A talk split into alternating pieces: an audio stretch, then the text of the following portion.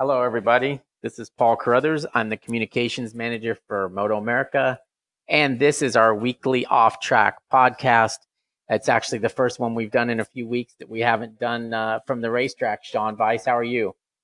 Hey, I'm doing great. Um, it uh, it's good to be back from Pittsburgh. Uh, you know, I we talk about Road America being one of our favorites, and the fact that we got to do two rounds up there, and um, boy, I'll tell you, Pittsburgh sure is a, a favorite for mine. And I mean, it, I have to say it's because it's exactly three hours and one minute from my door to that track. So that's uh, that's pretty awesome. It's not as close as what Mid Mid Ohio is, but um, I think Pittsburgh has seriously supplanted uh, Mid Ohio as an awesome track in this part of the country, and I know a lot of Ohio fans go over there. Um, but we had we had a massive crowd who uh, seemed to be doing a good job with their social distancing. But the place is big enough that you know you can get a lot of people there. But um, it was a good one, right?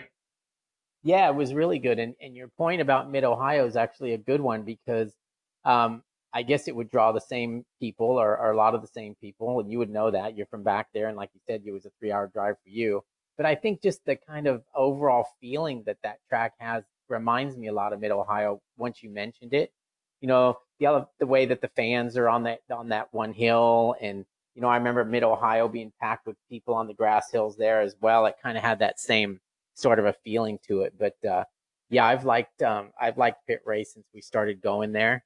Um, I I like the location. Um, and again, I think uh, considering that we've we've only been there a few years, I think the fan base has already grown and and people are starting to put that thing on their calendar. We, you know, when we get back to normal, if if normal's actually ever a thing again, um, you know, the, the, these people can start to plan on a given weekend, um, much like they do at Road America. I think that's what helps Road America so much is that it's always it's always that last weekend in May, first weekend in June, you know, and people can set their set their calendar around it. Yeah, and you know, we uh, as you pointed out, I mean, we looked at we, some of the photos that a lot of the photos that Brian J took of the riders from certain angles. It's exactly what you were saying. You could see, you know, in the background blurs of them, you know, uh, lining the fence, just like like you're saying, like like the way it was at Mid Ohio, and uh, we went up on the hill. I guess that's what you call it, that one observation area. And I was embarrassed to say I hadn't even been up there in the time we've gone there. And once you once you took me up there, I was like, oh my gosh, this is just a natural sort of perfect place because you can see them coming off a turn or you know off this front straightaway and into the first turn and then they they double back and you can see more of it just the the fact that you can see so much of the track from that area it's no wonder that so many people were up there but it was it almost felt like being at a county fair. I mean, just walking around, you know, with all the people, and everybody seems to be so happy and enjoying themselves. So it was it was so cool. Yeah, and you never know. I mean, you you know, at the races that we've had fans at, you just never know if if they're going to feel comfortable coming out or if they're if they're going to stay away. But man, it sure seems like um, you know, it sure seems like a lot of people came out and and and I think they all had a lot of fun and I think they were all doing the right thing and following the right practices and and going about their business, but at least uh, you know having a weekend of good entertainment. And I'm sure it's nice to. I know it's nice for me to to get out and, and go to those races and and enjoy that. It's funny. It's like I mean, obviously I've been doing this my entire life, but um, and I was just thinking about this morning. It was like on, Sunday, I, I I don't I can't imagine. I must have watched like ten motorcycle races because I got up in my hotel room early and to watch Joe Roberts in Moto 2 and then had my laptop and got to the track in time to watch uh, MotoGP, which I never miss. And I try to watch it either live or as close to live as I can um, through their live streaming package. And then after uh, MotoGP ended, then I was able to watch Gerloff in in the World Superbike race. And then, you know, before you know it, our five races started. So it was, I, I was thinking back, I'm like, man, you watched the, a lot of motorcycle races that day. And then I think back of like how many motorcycle races I must have seen in my entire life. And it's just, it's oh, yeah. mind boggling because it was naturally, I mean, it was ever since birth basically. So, but right. it's, it's funny how you just, um, I mean, I just really like watching, um, I just really like watching motorcycle races and it never gets old for me. And you know, we've had some good ones and we've had some less than good ones this year, but it's still motorcycle racing. So I can understand why people want to get out and enjoy it. Yeah, so let's talk about this one thing, Paul. I'd love to get your perspective on this because I, am sure it's similar to mine. So we have seen so far this year that Cameron uh, Beaubier seems to be on another plane in HONOS Superbike, and he's uh, except for the one mistake he's made, he's been perfect, and he's you know just dominating the field with big gaps. And of course, now we're starting to have some fans that have even you know eh, eh, forwarded the opinion that it's somewhat boring and i fail to be able to see that. I understand about what's going on there but you know i think our tv does a good job on this. I mean obviously the battle with uh, tony and josh herrin and uh, kyle wyman was a good one to see and i'm surprised to hear people say that and i don't, I don't know what, whether it's people that are watching it on tv i don't think it's people that are there um, because sometimes it, to, in my opinion, almost doesn't really matter where the leader is on the track and how much of a gap they have because there's there's uh, you know you get up to the back markers there's some strategy there in passing them and it just seems like there are battles further back I, there's always something in a race that's interesting to me do you what's your perspective on that yeah i mean i think i think they've I don't want to say that they've become spoiled with our superbike class in the last few years, but they probably have because we've had numerous winners. Um, we've had Cameron who's struggled at times and Toni's excelled at times and vice versa. So it's just been more of a mix than what we have this year. So I think, you know, I think the word boring is a bit strong. Um, but I can see their point a little bit because, you know, anytime you have this, the same winner over and over, I mean, the, it was starting to even with the incredible races that that MotoGP's had. Um, you know, you you would hear whispers of the same thing um, with Marc Marquez, and and now that he's out, people are saying, "Oh, MotoGP's never been better because they, the dominant guy or the guy that every know everyone knows they have to beat every weekend is gone." So it it kind of gives everybody new hope that any of them can win. Um, and I think Cameron's kind of taken that away this year because he he's on such he he obviously loves the motorcycle that he's riding. He feels incredibly comfortable on it and he's very confident. And every time he goes out, he leads the session, leads the session. And, and it seems like from the very beginning, everybody else is racing for second place. Um, but I think there's another, I mean, I think this happens every once in a while where somebody steps up and the other guys don't step up with him or to the same degree. And so what you end up with is somebody that's dominating and I think what you can do as a fan during those times is actually appreciate the guy that's doing it.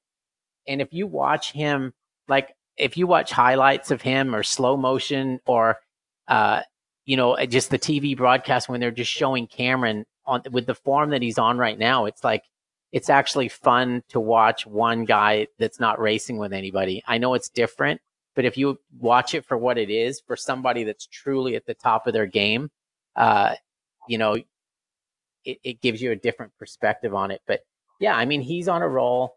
Um, the, you know, one thing I thought that was good about pit race was I thought they they were closer. Well, they were closer. Obviously, in qualifying, right. a lot closer, and in the race, um, you know, Gagne in that second race was was keeping him honest um, until he had the clutch problem and faded back.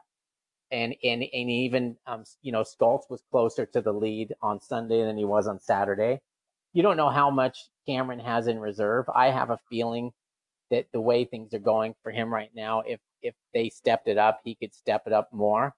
Um, I just think it's going to be one of those years where, you know, you you just have to fully appreciate what he what he's doing because he's definitely on top of his game, and it's those other guys. Those other guys got to keep firing off, and they got to keep working. And I mean, I would like to see him actually be a little. I don't want to see say mad, but it's like I don't know. I, I I like to see when guys aren't happy when they're getting second and third. You know. Yeah. And I think that's one well, thing that that's one thing that's kind of attracted me to to Dominic Doyle a little bit and and kind of keeping my eyes open for him and watching him a little bit more is I like the fact that when he's on the podium and he got second or he got third, you can see that he's like seething.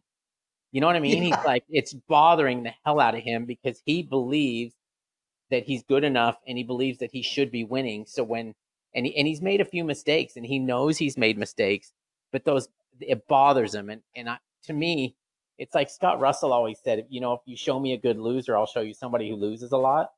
Um, right. So That's I kind of, I, I actually kind of like to see when guys don't like losing because I think those are the guys that end up winning. Yeah, and you know, it, I'm not saying it's the same people that are now saying some things about you know the bringing up the word boring with regarding regard to our superbike class, but you see so many fans that talk about the supposed golden era of AMA superbike racing when you know Mladen was racing and when Spies was racing. Well, you know how that was. Their gaps were even bigger than Cameron's, and it was just you know it was if you want to put it in those terms and measure it by those uh, measurables, I guess, And it, that was a snooze fest too. Although I watched that era too, and there was a lot of stuff going on further back in that pack that I enjoyed seeing. And you know, it, regardless of the domination that they showed, people still look at it as being, oh, this was the greatest time ever. And you know, there are going to be fans that are going to probably in the future say this was the greatest time ever because if you go down through our five classes with everything that's going on, um, it's uh, there's a lot of compelling stories. But one more thing about Cameron, I wanted to ask you about. Um, I know he's aware of the fact that he's four-time champion, probably going to be five-time champion. Do you think it's hard to gauge his situation, and he's made it pretty clear in the past that he likes being home. But you know, Josh Hayes brought up something to me that I think is interesting, and it's the fact that the way Yamaha's team has evolved, and now it's a it's a supported team. Josh has said it's probably a situation where Cameron's not going to necessarily make more money the longer he races. And so I wonder if he's getting to the point. Do you think maybe he will entertain the idea of moving up to World Superbike or something next year? I mean, obviously, Michael van der Mark, there's an opening there, and it's with Yamaha, and he always said he wanted to be with a top team. And I don't know if he's intentionally making a statement about that, but do you think that's in his mind at all? I would like to think it is, uh, because I just the thing is, is I mean, we I, I think almost all of us would want Cameron to try that and to go do that. Yep. But the bottom Yep. line is, you and I can want it all day long, and he's got to want it to actually make it work. Um, Right. and and if he does want it, he's going about his business the right way this year because I think he's showing the rest of the world that he's that the quickest way to get to Europe is to dominate your series in, in your homeland. And now he's actually doing that. You know, winning by a second or half a second and then getting third by half a second or two seconds or one second. That, that's great. And that, that's when it's absolutely not boring and the fans love it. But for somebody who's, who wants to go somewhere else beyond Moto America, then he has to dominate. And that's what he's doing this year. He's winning races and he's not winning them by half a second and he's not getting thirds, he's not getting fourths, he's not even getting seconds. The only time he hasn't won is because he crashed out of the lead.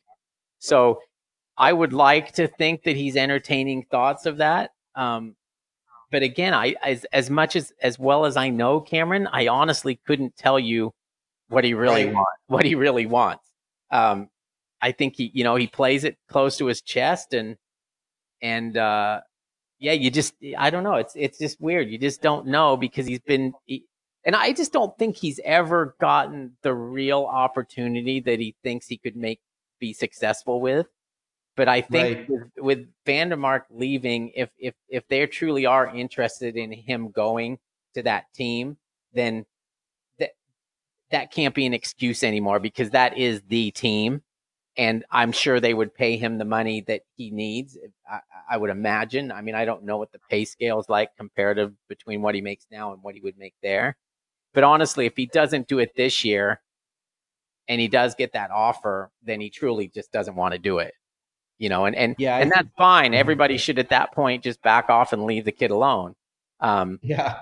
because ultimately it's his decision and you know eh, you know if i got offered some wonderful job to go live in well i don't i want to i don't want to i almost said ohio but that would be rude there but you, you know what i mean? it's like if like if i if i got offered some incredible job and, and, and it required me to go to go live in europe you know for six or eight months eh, i probably wouldn't want to do that at this point in my life. So you you know everybody's everybody has to do what they they need to do to make themselves happy. Um, and I, I'm sure he feels it because I know his fans want him to go because his fans believe in him as I do, and I think right now the way that he's riding, if they gave him a motorcycle similar to what he's on now, I think he would consistently run in the top four or five at every single round.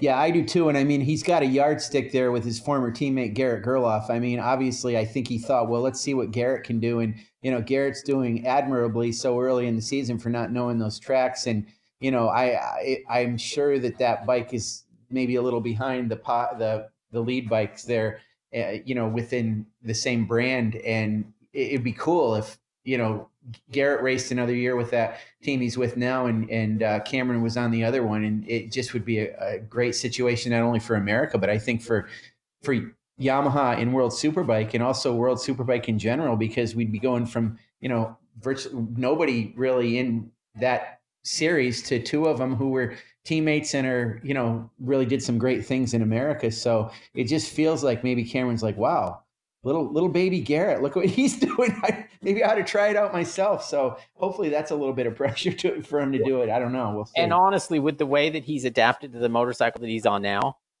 um, that's got to make him feel hundred percent. Because I don't think I don't think through la- I don't think last year he was ever truly comfortable on the bike, and I think that's why he you know that's got to be the big difference between him dominating now and him not dominating last year. Um, yeah, you know, some of the other guys maybe having a, a few more struggles than than what they're used to, but um, I think it's I think it's more him stepping up with the motorcycle that he's on than those other guys just not performing well. That makes sense. Yeah, I don't think that's the case. I mean, if you look at lap times, everybody's going faster. So, yeah, and you know, one other aspect of of that situation with Cameron's team, and we've always remarked about this in the early goings of our race weekends or in the mornings in practice sessions, is you know, we all know Richard Stanboli's a little bit of a mad scientist, so he seems like he's always trying to move the ball forward with trying stuff, and and you know they have their share of little things happening during practice sessions or whatever, and you know the the situation with Gagne's uh, clutch notwithstanding, that could have probably happened, you know, just by, I guess you could even say user error on frying it to get a good start. But it, everything all comes good for Cameron when it comes time to race, or really even in Super Superpole. So whatever they're doing to try to try some different things with setups or parts or whatever they're doing, you know, they get that out of the way, and then he just goes out and wins races. So they don't seem to be jinxed by experimenting, I guess. No, I think I think they've got to continue to push things because yeah. you got to continue to push things and go faster because you never know when something's going to click with somebody else and you don't want to be caught on your back foot and, and you know you don't want to you don't you, in other words you don't want to make it so that your limit has already been met you know you should never meet right. meet your limits you got to keep pushing forward and and obviously when you're trying new stuff um sometimes it doesn't work i think Cameron on in, in the press conference on Sunday said that they tried all kinds of stuff on Sunday morning, um, and and it didn't work. So it, you know you all you know what your setting was, then which you that you were comfortable on, and you went fast. So it's easy to just go back to that. So there's no harm in in in in you know especially with the way that he's been dominating. I mean, you can waste a session here and there. Uh, right. trying to get the thing to even go faster because you want to be ready for when somebody else does go faster and you need to be faster. So. Yeah, and I just I, I sense that it they're because of that team and the way it's structured, and it's not like the official an official factory team anymore. It's out from under the race shop specifically within Yamaha and Keith McCarty. And it seems like Richard's a little bit more of an experimenter than maybe Keith was and is willing to try some things. I also think he has a little bit more freedom to go think, not only think outside the box, but go outside the box in terms of working with partners, technical partners, or whatever. It's it's something that Yamaha couldn't do as much because you know they were they're uh, they were corporate, more corporate. I think they it's a little more freed up. It seems like that's the impression I get. Do you do you get that as well? Yeah, he probably um, he can probably do pretty much anything he wants, and I mean the, the guy is no dummy. I mean, he knows what right. he's doing, and I think he knows a lot about the electronics, and I think he's been able to step the electronics up to the point where Cameron has a lot more confidence in him than what he had before. And I mean, in this day and age, I think that's you know that's a big part of the equation. So I, I just think it's working really well right now for him, and and I, you know, it, everyone always is, you know, the big question is, and I, and honestly, if you if you look at the difference between this year and years past, and people saying boring, not boring. The thing that's made the difference is that we can't, right now, we can't count on Toni Elias being there at every single race, and you could always right. do that before. Like when I would watch races before, and I know you'd be the same, and I know the fans were the same. It didn't matter if he was on the third row, the second row, the first row. It didn't matter if, if he was fifth. If he was fifth on the second lap, you still had a belief that he was going to go forward and would challenge for the win. Whether or not he got it or not just depended if it was his day, but he would challenge for the win no matter what. And I think not having Toni being able to do that at this point in the season is what made is is what make is what making it a little bit more, you know, quote unquote boring. Because he right it, the the races between him and Cameron were just you know, you could always count on it. And then there'd be a third guy every once in a while or a fourth guy every once in a while. And that's what made it what it was. And it's not that way anymore. And I think a big part of that is just that, you know, Toni hasn't had the results yet that we're used to him having. And, and I'm of the belief that that could turn around at any time. Um, I don't know what's going on there. I don't know what's going on with Toni. I don't know what's going on with the team. You know, he's got good lap times and he's gone faster here than, than he's ever gone before. And, and and whatever. We've heard the lap time stories, but the bottom line is the results haven't been the same. And I don't know why that's how it is, but I, I, I think it's way too early to stick a fork in the guy and say he's done because I just don't believe that's true because I just think he's a fighter. And I, I think when he's done, he'll actually realize he's done and be done. So yeah, I think I think he's going to figure it out. You, are right. You know, it seemed like you know in the past it almost didn't matter where he started on the grid, even right right from the green light, he would be able to, you know, get that jump off the line and be right amongst them, like you said. And uh, it seems it seems like he there's some, you know, he's chipping away. There's some improvements. Um, he's moving moving forward a little bit now. Um, the starts aren't as lightning fast and crazy like he used to be able to do them, but uh, it seems like they're gonna they're gonna figure it out at some point here. And and uh, you know, at first it seemed like, well, geez, you know, by comparison, Bobby Fong's been going unbelievably well with a win under his belt already and things. But uh, he was on that team for a year in the past, you know, before, even though it was on Super Sport. So he just is acclimated a little bit more that, to that team than than Toni had been has been. So I think you're right. I think I think Toni's going to come on at some point here and be more of a factor as we go on. You know what? What's funny is I would always, I would always give Cameron a little bit of crap because I'm like, okay, you you know, you would he would be able to do these blistering fast laps at the end of the race, um, and a lot of times still come up short or what have you. But he always had the speed. I don't think he had, like I said earlier, I don't think he had the exact same confidence in the motorcycle that he has now. So maybe he was a little, yeah. he was a little bit leery of going to the limit all the time on the bike, and he did have some crashes. But what's funny is like he he used to get like not very good starts, and he'd always be third or fourth, and then he's like third or fourth for the entire race, and then he'd get up to second, and then he'd be racing Toni, and he'd either beat him or he wouldn't. Well, now he just seems like right from the start he's freaking gone.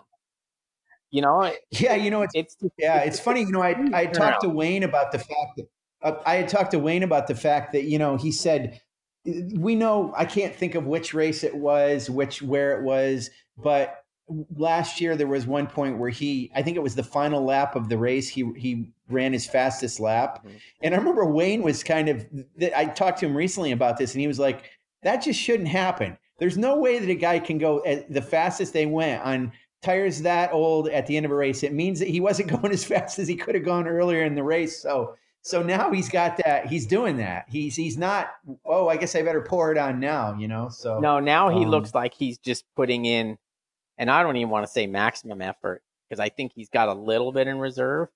But I think before maybe there was times when he was, you know, he kept too much in reserve and, and couldn't and ran out of time.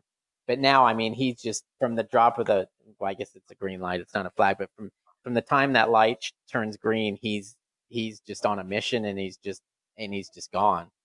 And I mean, no yeah, better still, way to make a statement than that. Yeah, and you know, even still with that though, the kid races so effortlessly or seemingly effortlessly. He's so smooth on a bike. Roger Hayden has pointed that out. It's just his style is so it just looks like he's not putting a lot of work into it. It just flows for him so well and you know what, you know he's working hard, but uh sometimes it just looks like it's so natural. He just has a lot a lot of talent. I mean, the he could roll out of bed and just go fast. And I think yeah. he can roll out of bed and do anything that he sets his mind on really well. And, you know, that nothing pisses you off more than somebody that does that, especially when you're busting your butt every day. And this guy just rolls out of bed and kicks your ass. But he's just one of those guys. I mean, he's just he's just got a ton of ability and uh and it's natural and it comes easy to him. And you know, he's he he he's a smart guy on the motorcycle as well. He he makes the right decisions 99% of the time and he puts himself in the right spot and he doesn't make many and, and this year especially i mean he made that mistake at, at road america you know but he, he doesn't hide from it. He just really says yeah i hit that bump and it was a mistake and it was stupid and i paid for it and now we move on. So. Yeah. Hey so let's uh let's talk about super sport here a little bit because boy it wasn't too long ago um i for sure i think we were thinking this but a lot of fans were thinking oh you know bobby fong made won the, that championship and is moving up, and you know PJ Jacobsen's no longer in that class. What's going to be left out of super sport? There's not, you know, Sean Dylan Kelly is kind of about all that people were saying. Well, lo and behold, look what we have going this year. It says it says uh, exciting and action packed as it's ever been, and you've got you know three riders and even four and five, but certainly those top three with Richie Escalante, Sean Dylan Kelly, and Brandon Paasch are are really doing a good job this year, um, fighting hard, and you know we'll see what happens if it if it comes to uh, well any any kind of personality conflicts, but but so far they're racing close, and it, it you know it's been really good to see, and it's like hey, lo and behold, maybe super sport's not a dead class after all. Yeah, I think the super sport class has been really fun. It's uh it's good to see guys riding. I think those three guys are riding as hard as they can.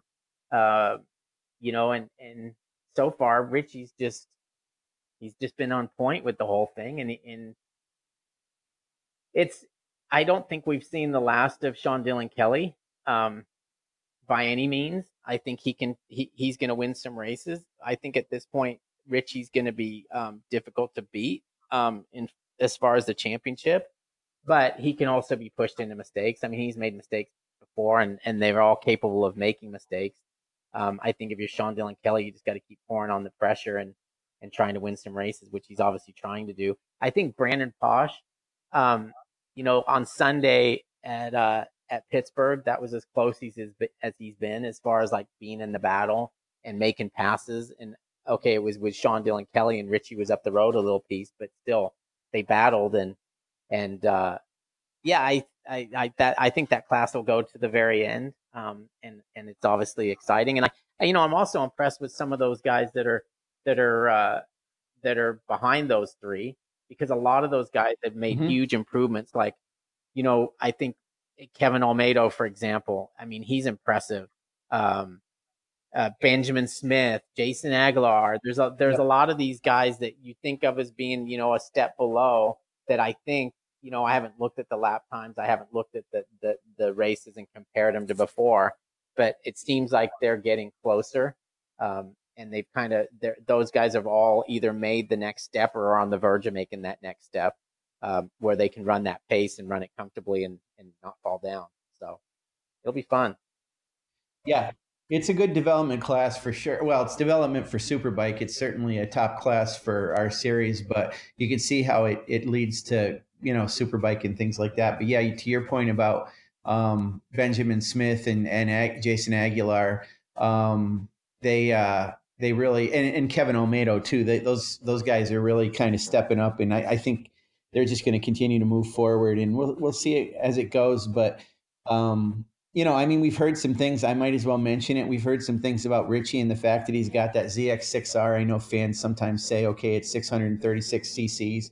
Um, uh, but you know, by the same token, it's kind of um, it, it's like uh, it's he's riding that bike better than anybody's ever ridden that motorcycle before. It's been around for five years, and it is a Graves uh, Motorsports prepared bike, which we know they have a, a heritage of success. So, um, for a lot of reasons, uh, you know, it's it, it's there's it's not just a little bit more displacement from that thing. So I, am gonna I'm gonna just come out and say that. Um, I'm sure you agree. Yeah, I think it's just one of those. Oh. It's one of those things that um, the dog days of summer over there, isn't it, Sean? Sorry, Paul. I gotta let my dog out.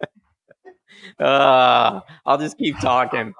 Sorry, Paul. I always know. When, I always know when the UPS man comes to the door. For some reason, my dog doesn't like this the color brown. I guess. So, what about? Is he, is he okay with? So, he's okay with FedEx. No, he doesn't like. He doesn't like red, white, okay, and blue. So it's not the brown. He, I, strangers coming to the door with a box is what he doesn't like. Yeah, it's the packages. He thinks, oh, it's more stuff for for us and not not any stuff for him. So right. anyway, sorry about that rude interruption by Bennington, my special dog. But anyway, what I, what I was saying is, um, I think it's just, you know, I think it's right now they've that that team is a it's a good rider, it's a good motorcycle. I think they've got Richie's got a good crew. Um, they know what they're doing. I think that motorcycle's been developed, you know, by the Graves crew. You know, they with uh, AFM last year, with Valentin Debise riding it. I mean, I think they've done their homework and they've kind of slid in with the bike. And uh, and like I said, I think I'm still of the belief that you know that most of the job is done by the rider and not necessarily the motorcycle. I think you have to have a good motorcycle, obviously, and you have to have a good crew. But I, I mean, I'd hate to take anything away from Richie um, and his performances this year based on on what people say about the motorcycle. And again, I think you know both motors. I think all three of those brands will end up winning races this year. And uh, you know, yeah, I do too. There's, I think there, it's pretty balanced. There's definitely parity there still, so I'm not not a concern to me. Yeah, no, I don't think so either. Um, let's get into some conversation about a couple of the other classes too. Uh, let's talk a little bit about Liqui Junior Cup, just because it was they were interesting races. Uh, you know, Rocco won both of them. He won every race he got involved in, and I guess we we've pointed this out before. Cameron won both his races. Richie won both his races. Rocco won three races that he was in. But for with regard to Junior Cup, it was interesting. There were some things that happened. Um, you know, a couple incidents on the track, and a couple of uh, the riders went down. But you know, our from what we've been able to find out, everybody's is okay. Uh, I think um, Dominic Doyle, you know, when he had his little situation there where he caught the, the edge of the track and you know unfortunately went into some other riders. Those other riders were okay. And dominic was a little beat up but you talked to him didn't you paul? And he said he was okay? Yeah he was okay. Um, i think he you know he, he yeah. made a mistake obviously trying to come back where he did but it didn't sound like that was his original plan. And he, he was trying not to crash on the grass and you know just a few things went wrong and kind of put him in a bad spot. But you know that was definitely those are the kind of crashes that scare me when um you know when guys are you know, hitting each other and running over each other and stuff. It's uh, you expect bad things to happen, and and in that case, um, you know, everybody everybody got up and and pretty much walked away, and and most of them were just back racing again. So it's uh, it was one of those yeah. things. It was it was you know, it's fairly horrific to watch on on TV for people and all that, but uh, just goes to show the protective gear that they have now and and the precautions that that everybody takes with it is uh works pretty well because you know that might not have turned out as well if it was 20 years ago. Yeah, and you know, I wanted to give an update on Isaiah Burleson too. He had a couple incidents in that Sunday race, and uh, the first one was mostly okay. He kind of lost control of the bike, but used another rider as a berm and sort of kept it upright and made a miraculous save on that. But um, a little while later, he had another another crash, which was tough because you could see him on the ground and he was conscious because he was writhing around like crazy. So you knew something happened that he wasn't happy with. And I think we were all like, wow, you know, a leg, femur, something like that. And, you know, I was wondering just by the way he was, he was kind of doing something. He, he looked like he might have hurt, hurt his tailbone and it, it turned out that was the case. I'm definitely not a doctor, but I sometimes play one on TV and I had, I had uh, diagnosed him with a possible fractured coccyx, but, but it turned out that he thought the same thing, and it wasn't the case. He he uh, bruised his tailbone, uh-huh. um, but and he thought he he, he thought he fractured his pelvis, but. Uh, I got a re- uh, update from him today. He's back home in Arkansas, and um, he said he just bruised it real bad to the point where it's painful for him to even move. So he's kind of been bedridden a little bit, but you know, nothing broken, broken, no uh, internal injury or anything. So uh, it's just a matter of this bone bruise and healing up from that a little bit. So um, he's he's back on the mend and everything's fine there. Well, I'm glad so, his coccyx um, isn't broken.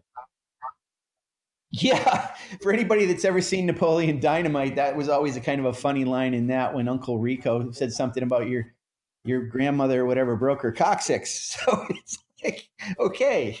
Well, I think what happens in but, that um, case probably, I mean, when when you hit your tailbone like that, it you you definitely get the wind knocked out of you. So I'm sure that was that was probably the most painful part initially, at least, because he probably couldn't breathe. But it's good to hear that he's he's, uh, yeah. he's healing up and sounds like we'll see him again as maybe even as soon as the ridge.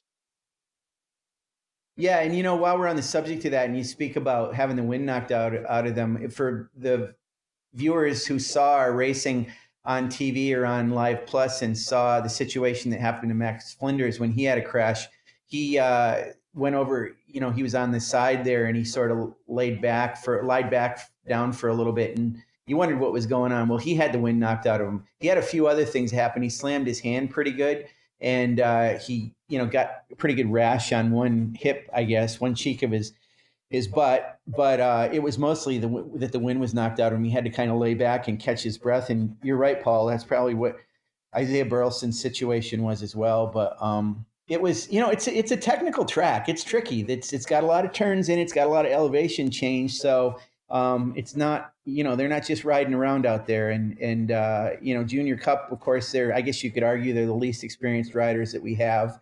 And um, you know, things happen sometimes. But to your point about the safety equipment and and uh, you know what they have out there, it, you know, they're mostly kept in in good condition for as uh, action packed as our series is. Uh, and uh, quick on stock 1000 let's just talk about that a little bit too we, we are seeing some of these riders who weren't competing in stock 1000 and superbike cup now choosing to do that and one of them was we were kind of off and on about whether he was going to do it or not but alex dumas has he's 18 now so he's old enough to race in superbike and he moved up and and uh, tried that out a little bit and you know that kid's development curve is just unbelievable. He uh, he's doing the same thing. It seems like that he did last year when he went into Twins Cup and took a few races to figure things out and ended up winning the championship. And I'm not saying that's what's going to happen this year because Cam Peterson is certainly going going well, eh, but uh, you know, and Corey Alexander and those guys. But you know, Alex is starting to make some noise in stock 1000 and um, he got some experience in the deep end with superbikes so that that was nice to see yeah i mean that kid's really you know he's obviously talented and he's smart and he's does the right thing he doesn't you know he doesn't throw the thing down the road all the time he um it seems like he, he i don't want to say baby steps because by their no they're by no means baby steps they're pretty big steps but he he takes them when he feels comfortable taking them and then you know he's he hangs out there for a bit and then he takes a few more He's always going in the right direction. And like I said before, he's not he's not he's not damaging motorcycles or, or hurting himself to try to get to those steps, which leads you to believe that he's comfortable when he does make the step, like he's not riding over his head. But uh, you know, those guys now in stock 1000, you know, Cameron Peterson said it on the in the press conference, and I think Corey said it. It's uh, they're all impressed with how quickly he's starting to get to grips with riding the big bike and they know for the rest of the season from from Saturday on out when he was, you know, when he was racing for the lead, they know that he's going to probably be a factor, you know, for the rest of the season as far as racing for victories. And it's only a matter of time before he gets one. Um, and then as he's shown in the past in the other classes, once he gets one, he sort of likes it and, and runs with it. I don't think he's going to have it's not going to be as as and I don't want to say Twins Cup racing was easy for him last year, but I think by the end of the year he pretty much had a handle on those guys. I don't think he's going to get a handle on these guys like he like he did with that class, but that's because that you know it's a it's a pretty big step to that to that class. And there's you know Cameron Peterson's a, a talented kid, and Corey Alexander. There's there's not a lot of slouches in that class, so whatever he gets from here on out, he's, he's no. definitely going to earn.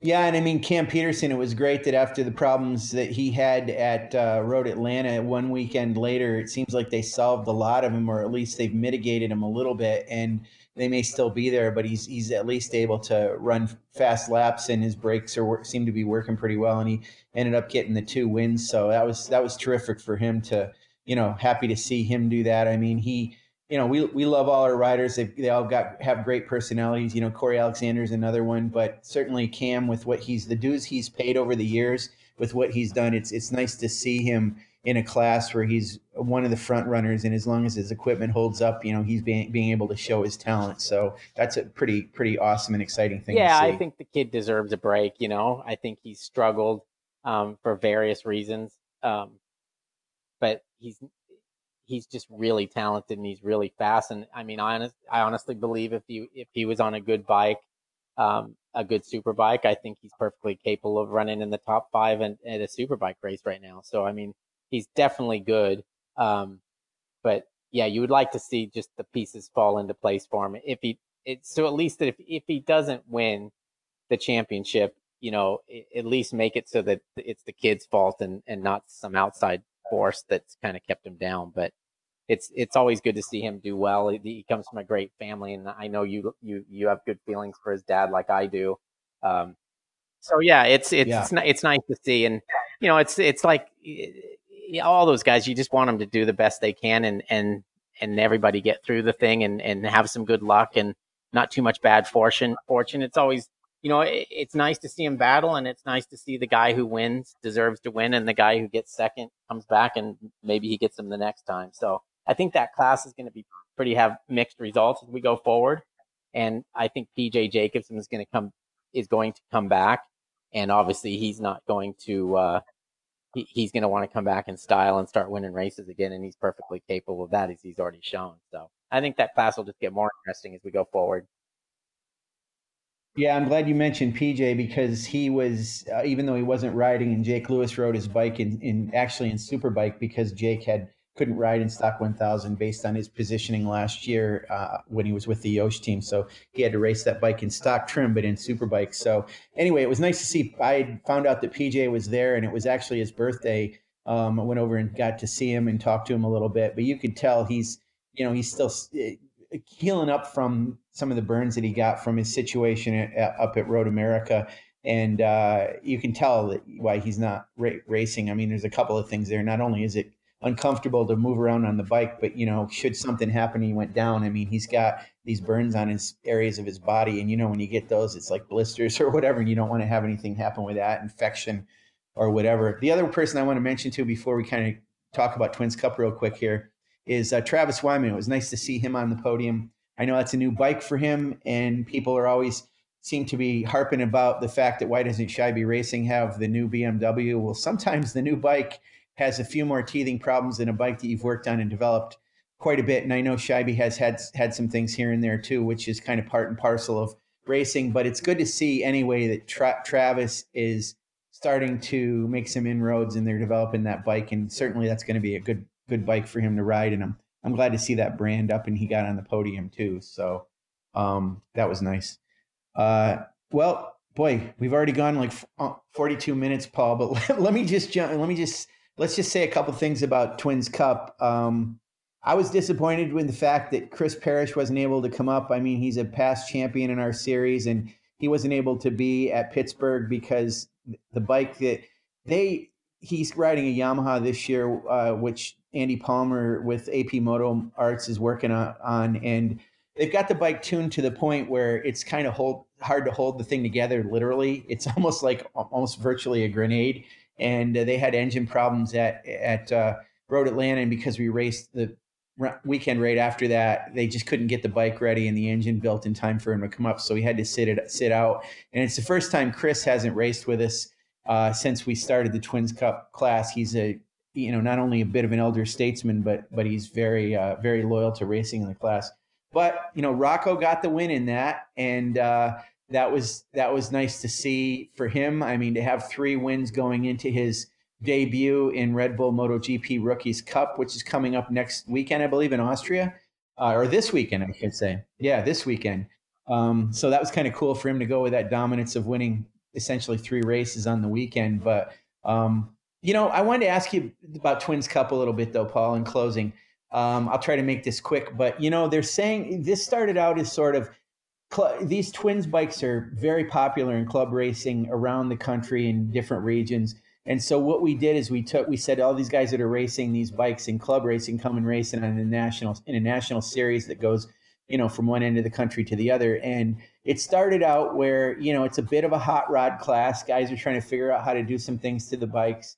And, you know, they've moved forward. The lap times are a lot more, fa- lot faster now. You've got teams like Team Hammers involved in that series now. So, you know, it's, it's being recognized as something that's not just, you know, club racers that are in our series. It's, it's a legitimate class now but they've got to the point where they've done so much work on those bikes that they're, the dependability factor is a bit of an issue. And I know some of the teams and riders are wondering, have we gone too far? Should it be limited by possibly horsepower in some way? It's being discussed within the teams and riders, nothing officially with us in Moto America. But you know, what do you think about that, Paul? I mean, it seems like it happens with everything. Where uh, we humans always are trying to make go faster and make things, you know, perform even better, but sometimes there's a cost to it. Yeah, I think I've I've seen it a lot where the comfort level just goes down, I guess you could say. We you know, you start the series with some older guys and their bikes and the, like you said there's some club racers, mostly club racers and it was a kind of a tuners class and this and that so they could all, you know, pretty much do anything they wanted to the motorcycles. And then things kind of change a little bit. It, I, I hate to see that it gets more serious, but it does. It gets more serious. Suddenly the, you know, bikes that are winning the races are getting taken out of semis instead of the back of a pickup truck. And the whole professionalism of the class kind of evolves a little bit. And then you get younger guys in there.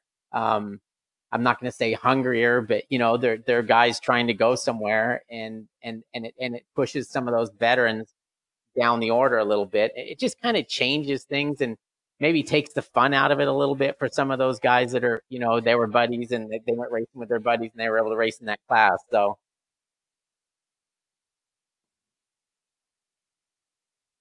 Yeah, you, you know, Paul, what it reminds me of, you, I know you remember a, several years ago, single cylinder motorcycles were kind of a bigger deal in racing and they had Sound of Singles in some way all around the world. And you know you started out you'd see sr 500s or srx 600s or you know things like that. Then then you start seeing ducati those ducati uh, monos that 500 and some of those singles were just absolutely developed to the hilt and they were so crazy expensive for a one cylinder motorcycle, but they had everything on them, you know, titanium, this, that, and the other thing. And it was the same kind of thing. It, it was a simple concept, a simple formula that turned into this massive thing with all, all kinds of crazy stuff because people are just trying to be faster than the other person. And one of the ways to do that is just, you know, put crazy parts on it or, you know, bore it out or, you know, get it to the absolute hilt of what that, what it can put out, which is at the expense sometimes of durability or too much heat in the engine. And that seems to be happening yeah, and you're not going to be able to stop people from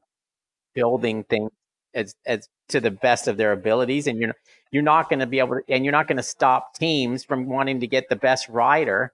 So in turn, you end up with the best rider on the best bike, and sometimes that leaves the other guys behind. So, and I think that's kind of where we're at. But I mean that yeah. that's that's motorcycle racing. That's any kind of racing. It's just going to happen. Definitely that for sure. But uh, Hey, so that was uh, that was all five classes at uh, Pittsburgh uh, International Race Complex. We didn't talk about Mini Cup by Motul too much, but they were there, and there was a lot of good racing from those kids as well. Um, I was I didn't get a chance to go over there, but I know you did and got to see some of them over there. You know, want to say anything about that? What you saw over there? That it amazes me when I see like Junior Cup is the same way. I I watch those kids race motorcycles and you don't think of them as being little kids. And, and when right. you know when I see some of those quote unquote little kids and they're like you know in their street clothes riding their scooters around, you're like, holy crap, they're little kids, and they they the maturity level is just so high when they're on the motorcycle and the way they race together and with how confident they do things and and 90% of the time they do the right thing um, it just it makes them it, it just you can't realize that they're just little kids. And it's even more so when you go over to the mini cup and you're watching these guys ride around on little bikes, so they, the sizing looks normal. And then when they, they take their helmet off, it's, it's, it, you know, it's a little nine year old kid and you're just like, holy crap, how do they do that? But just starting early. You know? Yeah, it's pretty, it's, it's, early, you know? it's pretty cool. And then, you know, we've got a, couple weekends off here before we go to our next roundup at the Ridge Motorsports Park in Shelton, Washington, and that's the final weekend for Mini Cup by Motul. So uh, those guys will be essentially doing two rounds in a row with us, which is which is really cool that they're going to wrap it up. And I'm sure that what's going to happen next year is that's going to expand. It just seems like it's so popular that they are probably going to figure out a way to get it at more rounds. I'm maybe not all of them, but certainly expanded to more more events than they had this year with the three. But uh, it's cool to see. Yeah, it's a, it's really a good cool little series, and I'm sure it'll expand. And you know, who knows? That might be where um, there's probably a potential world champion somewhere in that pack of little kids, which is be kind of fun to watch. That's right. Well, I guess we better wrap it up here. So um, I'm gonna I'm gonna say you know thanks to our fans for listening to the podcast and please subscribe to Moto America Live Plus, our popular subscription streaming service, and also don't forget to get your race weekend tickets. Um, and you can go to MotoAmerica.com for complete details on that. Uh, for our rounds that are remaining in this se- this season, the, there's only one that we know is for sure not going to be able to have spectators, unfortunately, and that's at the next round at the Ridge, which will be, you know, we'll be covering it on TV. We're, our TV has been fantastic this year, and certainly um, Live Plus is the way to pretty much be there at the track without actually being there. So we hope fans will uh, continue to enjoy that, and, and new new subscribers will get involved. But um, thanks, Paul. Uh, we always we always have fun when it's just the two of us on here, and we uh, we went longer than we do with most of our guests. So uh, we certainly like. Yeah, I can't blame other, them for the length of this since they weren't here. So yeah, thanks for uh, participating, and um, yeah, I'm actually kind of looking forward to this weekend not seeing you. Yeah, yeah, I'm sure you are. Unfortunately, my wife doesn't have the same uh, advantage. She's going to have to put up with me this yeah, weekend. Probably, so, it's funny because um, her and I have a lot in common. Because one of us is probably always screwed by having to hang out with you. yeah, if it's not her, it's you. Exactly. That's right. All right. Well, you uh, you have a good rest of your week. You too, Paul. Thanks.